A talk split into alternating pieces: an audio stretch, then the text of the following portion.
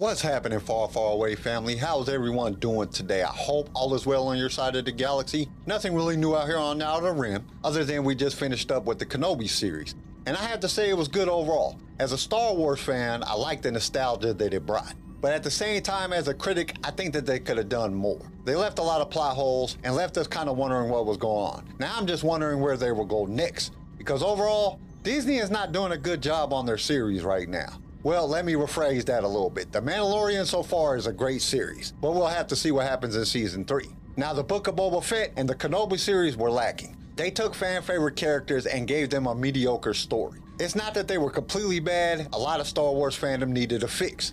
But that Star Wars fix could have been better. But that's just my opinion. Now let's move on to an article that I just read. An article that was kind of disturbing to me. Now I'm gonna mess up his name, I always mess up his name. Takei I can't say his name right, Takia Waititi, however you say it, was joking around about his new movie. He said he was making a Jar Jar Binks movie that fans wanted, which kind of scares me. Yeah, I like a little bit of comedy in my Star Wars movies, but the whole point of a Star Wars movie is to build hope, to show us that hope is important. And for him to joke that he is making a Jar Jar Binks movie, even if it was a joke, that scares me. It just makes me feel like he is not taking this seriously. And I don't know why Star Wars fans would ask for a Jar Jar Binks movie or even that type of movie. We like a little bit of comedy within our Star Wars movies, but we don't want a whole movie based on comedy. I just think there's too many other things that Disney can do to make movies about, and so many different things that they could do to please Star Wars fans. Disney needs to understand that they can't make movies based on what they think we want to see. They need to make movies and TV series based on what Star Wars fans truly want to see. Just like the idea of making a Revan movie, which has been talked about for a few years now,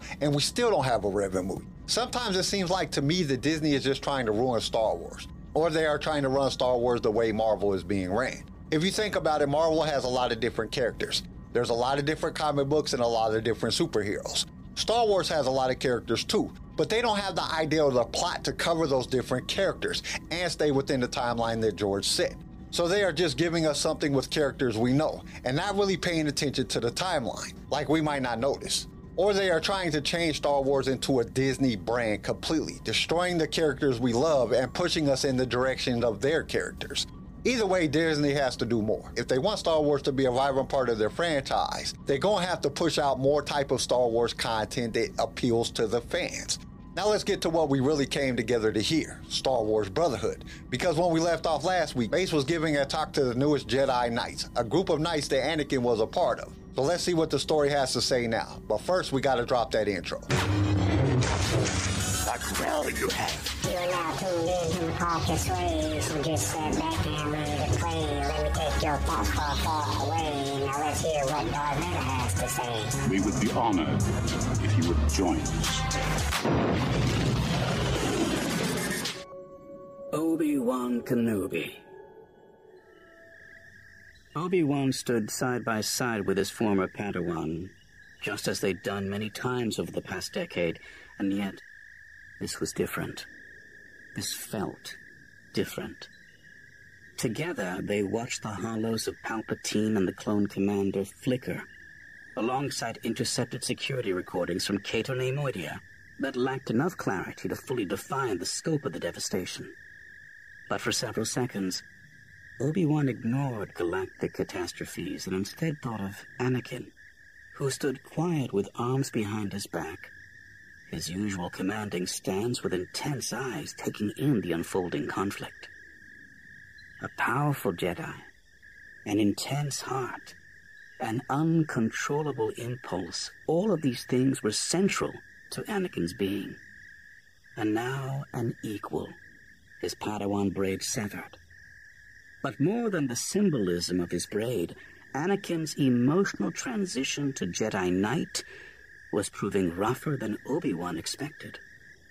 Rather than a simple flick of a mental switch, Anakin seemed to take several steps forward toward confident decision-making before skirting back into deference. Anakin Skywalker seemed unsure of where his place was, which was quite unlike him Given all of the arguing they'd done for years, all those times Anakin insisted he was right. Perhaps the war muddied those waters. He thought back to his own early days. His ascension into Jedi knighthood counterbalanced by the loss of Qui-Gon Jinn. And while his peers seemed to take their promotions in stride, his own circumstances created so many stumbling blocks. How long did it take for him to feel like he'd earned the title? And now that he was given an opportunity to sit on the Jedi Council, how could his input possibly carry the same insight and weight as that of more experienced Jedi Masters? A memory fluttered through Obi-Wan's mind. An exchange with his former master he hadn't thought of in nearly a decade. Don't center on your anxieties. Obi-Wan exhaled and felt the ground beneath his feet, returning to the here and now. Early estimates put the death toll at 4,000, based on daily traffic of the Katasura district. The clone said. The bridge held important political targets, including the Trade Federation licensing office. But it also housed an arts district with numerous commercial buildings. I'm afraid the civilian casualty toll is high. Palpatine's holographic visage flickered as the Chancellor frowned. Understood.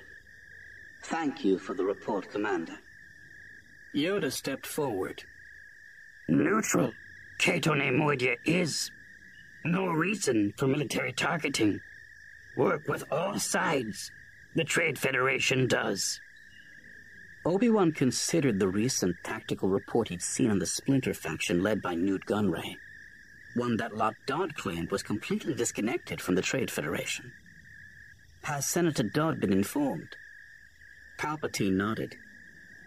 He is just outside of communication range. But as I understand it, he is aware of the situation. Yoda's stick tapped on the floor. Insight our new Jedi Knights have? Obi-Wan caught Anakin's eyes dropping, as well as the short inhale that he quickly swallowed. Could loyalists from the Republic have guerrilla fighters who went rogue? Kirsten Wood said, and though her voice projected confidence, she glanced at her mentor, Mardoc Risto, who offered a subtle nod in return. Bounty hunters, Durbin when heard offered. War always drives their economics. It could be a coordinated effort to create demand for their services. Perhaps, Yoda said. Perhaps a true accident this is. A separatist trick. Anakin finally interjected, the gravity of seriousness in his voice. A ploy to gain sympathies. The Neimoidians are unscrupulous cowards. The judgment in his voice caught Obi-Wan's attention. Though given his long, volatile history with them, it wasn't that surprising. Okay, let's stop right here and take a look at the way it just described the whole situation. I really appreciate the way the author brought context to Obi-Wan and Anakin's relationship and how it differs from Obi-Wan and Qui-Gon's relationship. Jumping into Qui-Gon's words, bringing Obi-Wan back into the situation at hand. It shows the progression of where they both stood in the light of the Clone Wars. The way it described Master and Apprentice now becoming equals. No more Padawan brave for Anakin, but at the same time pointing out Anakin's unease at his new position, and showing Obi-Wan's reluctance to be a part of the Council, feeling that he doesn't have the experience. These are all good points to show us that they both are not ready for their positions. But because of the Clone Wars, they was forced into these positions, from Knight into Master and from Padawan into Knight. Kind of the same way Obi-Wan felt after the death of Qui-Gon. And to tell you the truth, that would scare the heck out of me. If I was Obi-Wan, I would be questioning is Anakin ready for this position? And I think that that's what this part is telling us, or at least that's how I took this part. Now let's move on into the next segment so we can see what's happening now. That seems counterproductive even for Nute Gunray. He would not sacrifice a civilian population of his own people. Mace said, his glare strong enough for Obi-Wan to feel from several meters away. Anakin inhaled to retort, but then caught eyes with Obi-Wan again. And that mere threat of connection seemed to be enough to halt the young Jedi's impulses. Yoda shook his head, his ears trembling with the movement. Hmm. Possibilities war has created, the old Jedi Master said, a rare disgust in his words. Points of view distorted. The scope of the Clone Wars beyond the peacekeeping tradition of the Jedi. Anakin straightened, turning back to the hologram of Palpatine, who looked off to the side before nodding and continuing. Count Dooku appears to be making a statement right now. And with that, the fallen Jedi appeared alone, his regal maroon cape draped over his shoulders, as he stood in what was apparently a small office in his Serenno home. The feed caught him in mid sentence, though his tone and words quickly filled in the blanks. Act of terrorism. As the primary representative of the Confederacy of Independent Systems, I assure the Trade Federation and the citizens of Cato Neimoidia that we have no involvement in such senseless violence. We condemn such things, and our relationship with the Trade Federation is, as it has always been, merely transactional in nature. However, we make no secret that Viceroy Nute Gunray and his associates are key officials of our movement. Emotion surged from Anakin, a tangible wave at the mention of the Trade Federation Viceroy. Obi-Wan observed his former apprentice, from the way his shoulders locked to the tightening of his jaw, a tension that came and went quickly, but not as quick as most Jedi. I think the evidence is clear. The Republic targeted Nute Gunray, who was visiting the Katasura district a mere hour before the bombing. Had the Viceroy stopped to enjoy the cuisine of his people, or to take in the local museum to immerse himself in the culture he dearly misses, he would have been killed. Dooku straightened his unblinking eyes looking straight into the cam, piercing the distance from Serenno to Coruscant. But despite this mountain of evidence against the Republic, I am nothing if not honorable. I invite the Republic to explain this action. I will stay away to avoid any perception of conflict. After all, the Trade Federation is a neutral entity and should be allowed to pass judgment using their own system of justice. For the Republic to truly be open to discussion of such a catastrophic event, it seems only right that Chancellor Palpatine himself go to Cato Neimoidia. The mere suggestion caused a ripple through the space, from Anakin's suddenly tensed fist to Mace's furrowed brow. Next to Dooku's hologram, Palpatine's translucent image flickered, though the shock on his face broadcast clearly to all watching. Such an action would be a remarkable gesture, Dooku said with a smile. In the name of transparency. Yoda turned as Dooku's feed broke apart, the Count of Serenno's image quickly disappearing. Discuss this further we will. Facts must be gathered. The Senate we need. No, Palpatine said, his mouth weary. There is no time for Senate deliberation. I will go. I must leave as soon as possible. Every second counts. Without my presence, Dooku may sway the Trade Federation's allegiances to the Separatists. They are far too important a galactic power to let that happen. I'll go with you, Anakin said. A clone battalion, if he goes, Mace said. The Chancellor needs the highest levels of security. Palpatine? Flying off to the scene of a disaster on a neutral world? Not just a neutral world, but the crown jewel of the Trade Federation. The same organization with ties to Nute Gunray? Obi-Wan shook his head. And in a rare moment of letting his impulses break through, he spoke without a fully considered plan. Chancellor, you must not go. It's a trap. Dooku is playing us. All eyes suddenly turned to Obi-Wan. And now he had to coalesce those impulses into clear thoughts with the fate of the galaxy at stake. Dooku wants you arriving in a hostile environment, a no-win situation. Think about the optics. This planet is in a state of shock. Its people are mourning. If the Chancellor arrives with troops and Jedi and a fleet, it will at best heighten tensions. At worst, it could lead to violence, all while leaving him vulnerable to sabotage. Master Kenobi, I understand your concerns, but this is a risk I must take. Palpatine said, a solemn gravel to his voice. I will do anything to put a swift end to this war. Obi-Wan shook his head again, mind sprinting for a solution that would pull Palpatine back from immediate departure. Alone, Jedi. A single emissary with a small crew of scientists and investigators, representing the good faith of the Republic. As Palpatine's eyebrow arched up, Yoda let out an audible, mm-hmm. It is the best balance of diplomacy, transparency, and investigation. A Jedi has the training to uncover the truth, the autonomy to make decisions, the abilities to move quickly, and the authority to represent the Republic. Obi-Wan said the words coming out so rapidly that he needed a large breath. We are peacekeepers.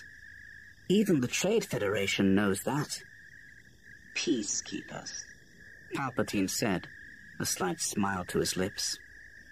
I am not entirely convinced this will work. However, the logistics of my sudden departure will, unfortunately, require a day to sort out. Master Kenobi, if you can convince the Cato Neimoidian government and the Trade Federation before that, then I will concede to you. One day, Obi-Wan nodded, then looked around the courtyard. Palpatine, Yoda, Mace Windu, Anakin. They all watched him. I will come up with a strategy to present within one day. In the meantime, Mace said, we will discuss potential security measures for the Chancellor with the Senate. We must be prepared for both paths. Palpatine looked off cam again, then spoke a few inaudible words. I have further issues to attend to, but I look forward to your findings, Master Kenobi. We must move quickly. Okay, so let's stop right here because there's something I have to get off my chest. The more I hear the elegance of Count Dooku speaking, the more it makes me just like him. And I can see why Sidious picked him to be his apprentice. Not only was he a powerful Jedi, one of Yoda's prized Padawans, he just had a way with words that made you believe what he says. Because just from his little speech, I feel like the Republic is responsible for the bombing. The way he articulated that Gunray was there an hour or so before the bombing just made sense that the Republic was trying to take him out. But for Palpatine to say that he would go, the more it sounds like this is just a bunch of crazy nonsense. There's no way that the Supreme Chancellor of the Republic can go to a hostile environment. But for Obi-Wan to say that he can convince them to allow a Jedi to take his place shows how truly inexperienced Obi-Wan actually is. And to be able to do it within 24 hours, he might just be a little bit off his rock. But I do think that Kenobi is completely right to think it was a trap for the Chancellor. I don't know how he's going to do it, but Obi-Wan will have to come up with a good proposition to keep the Chancellor from having to go. How he's going to do it, I don't have the slightest clue. We will have to listen to some more to find out. The Katasura disaster stole the gathering's sense of ceremony, though when the meeting adjourned, Obi-Wan had hoped to express his pride to Anakin. And given the importance of the milestone, he'd figured his old Padawan would have wanted to have a moment together. But Anakin left so fast that Obi-Wan only caught the blur of his dark cloak on the way out. Thoughts stirred in his mind. War commitments keeping their relationship distant in the short span following the promotion. He'd held on to so many questions for Anakin, waiting for a quiet moment. Was his new arm working for him? Did he have any questions about the responsibilities that came with becoming a Jedi Knight? What really happened on Tatooine? But between the rapidly changing intel on the separatist insurgencies, and the sheer chaos of synthesizing military battalions into the long-standing traditions of the Jedi Order, Obi-Wan and Anakin barely had time to breathe, let alone have a talk. Obi-Wan followed the trail of his former apprentice, hustling from the courtyard to the interior, then down the steps over to one of the Jedi Temple's wide hallways. He kept pace, though he never got too close, a range that put him in plain sight, just in case Anakin decided to slow down and turn around. But when it became clear that Anakin's pace was actually increasing, he reminded himself to let go of that personal desire to catch up. Anakin would come find him when he was good and ready. Besides, the catastrophe on Cato Neimoidia remained his top priority, and the fallout from it meant all sorts of complications, not just for the Jedi, but for every system, faction, and government somehow connected to the war. He just had to find a way to start untangling it all. Obi-Wan was about to break left toward the stairway leading to the Jedi archives when he saw Anakin pause down the hall. Despite the distance, he recognized Anakin's body language, and the shift proved massive enough that it stole Obi-Wan's thoughts from the war. Anakin, so bold in his determination, usually walked with his weight carrying him forward, nearly leaning ahead as if he were chasing the future.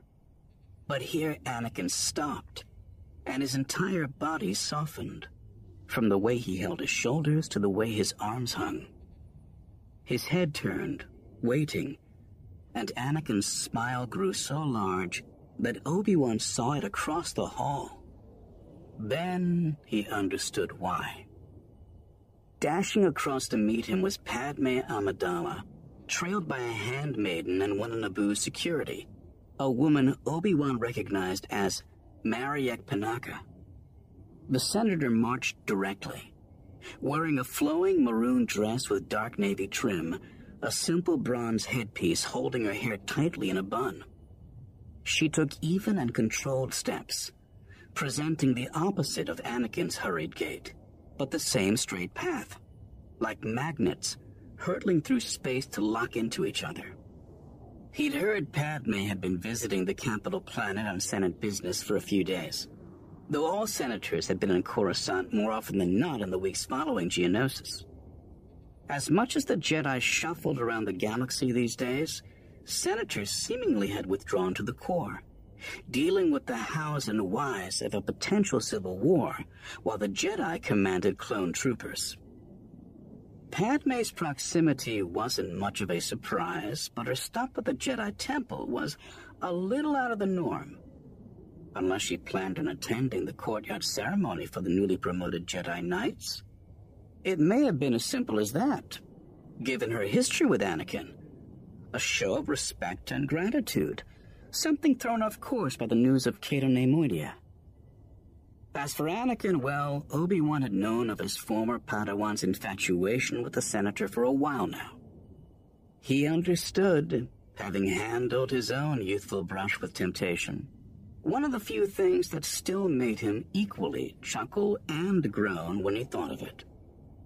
At least, until he let the memories drift away into the distance, knowing they'd float back ashore at some point. But here, Anakin's greeting though stilted and formal, rippled a wave of emotion through the Force. A very specific frequency that Obi-Wan recognized as everything he knew about Anakin consolidated into a flash. Curiosity, adoration, joy, anxiety, fear. All of those rippled off Anakin. But above all came something far more dangerous passion. And passion was a liability even during normal Jedi operations, but infinitely more so in the context of war.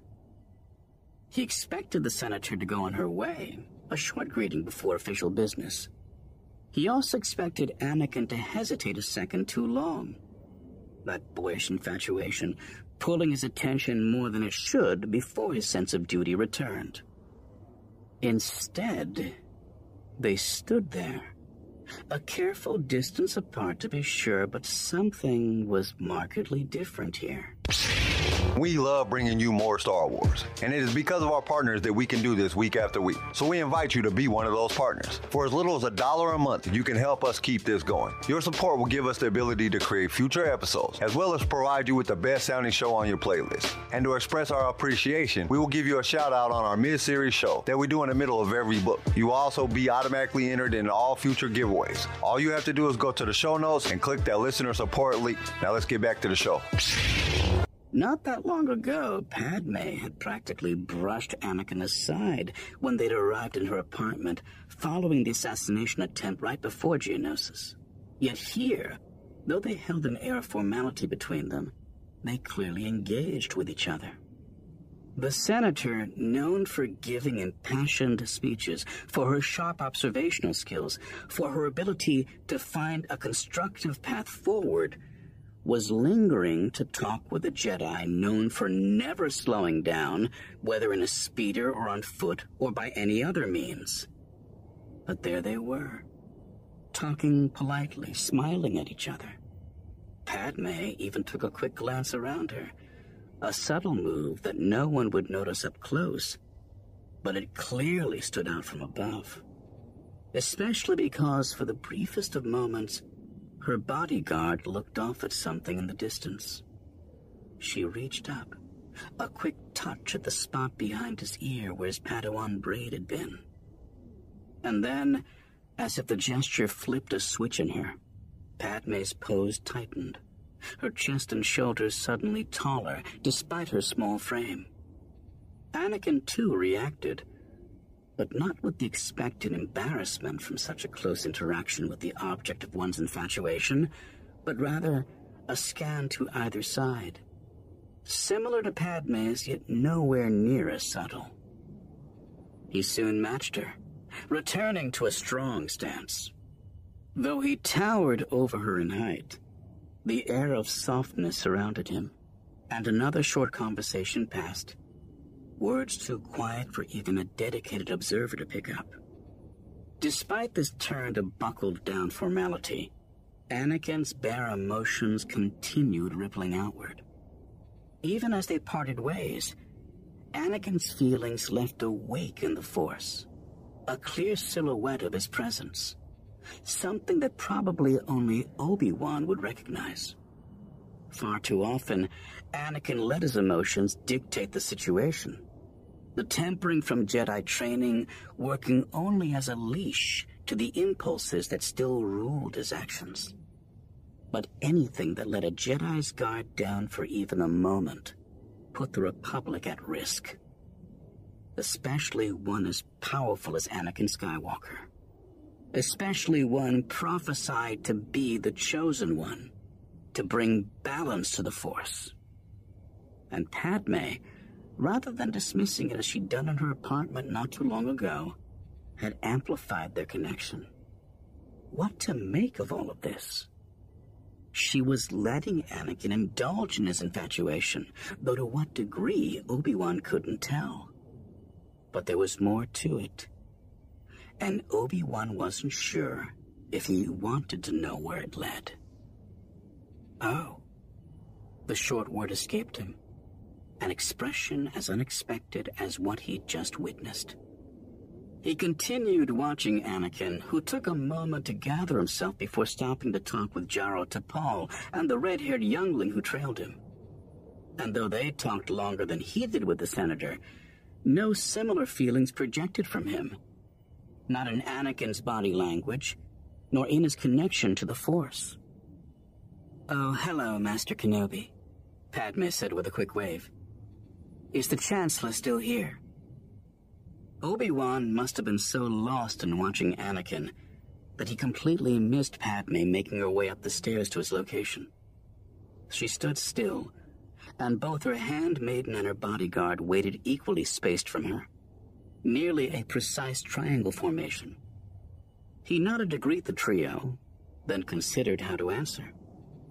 He attended the ceremony by holoconference, but the topic changed quickly. Because of Cato Neimoidia? Because of Cato Neimoidia. Thank you, she said. A simple and efficient acknowledgement. Obi-Wan gave another quick nod, still in the same spot as she moved quickly past to connect with Senator Bail Organa across the hallway. It seemed that many senators were suddenly interested in visiting the Jedi Temple. But galactic disaster would do that, especially when Count Dooku publicly goaded the Republic into sending someone to the site of the bombing, possibly even its leader. Obi-Wan shook the mixture of doubts and concerns from his mind. The question of Anakin's motives pulling him away from the task at hand, though he reminded himself that something like this might not resolve immediately, or could resolve on its own. It might even require a conversation with Anakin. But right now, the Republic was at war. The Jedi had to intervene. And if he wanted to prevent Palpatine from falling into Dooku's trap, he needed to convince Cato Neimoidia to accept a Jedi emissary rather than the Chancellor. Obi-Wan let go of his feelings and started toward the Jedi Archives. Hey, it's Kaley Cuoco for Priceline. Ready to go to your happy place for a happy price? Well, why didn't you say so? Just download the Priceline app right now and save up to 60% on hotels. So, whether it's Cousin Kevin's Kazoo concert in Kansas City, go Kevin, or Becky's Bachelorette Bash in Bermuda, you never have to miss a trip ever again. So, download the Priceline app today. Your savings are waiting. Go to your happy place for a happy price. Go to your happy price. Okay, we learned several different things in this part. We know that Obi-Wan is having a tough time with the transition, him going from knight to master and Anakin going from Padawan to knight. I personally think that they're both having a hard time with it.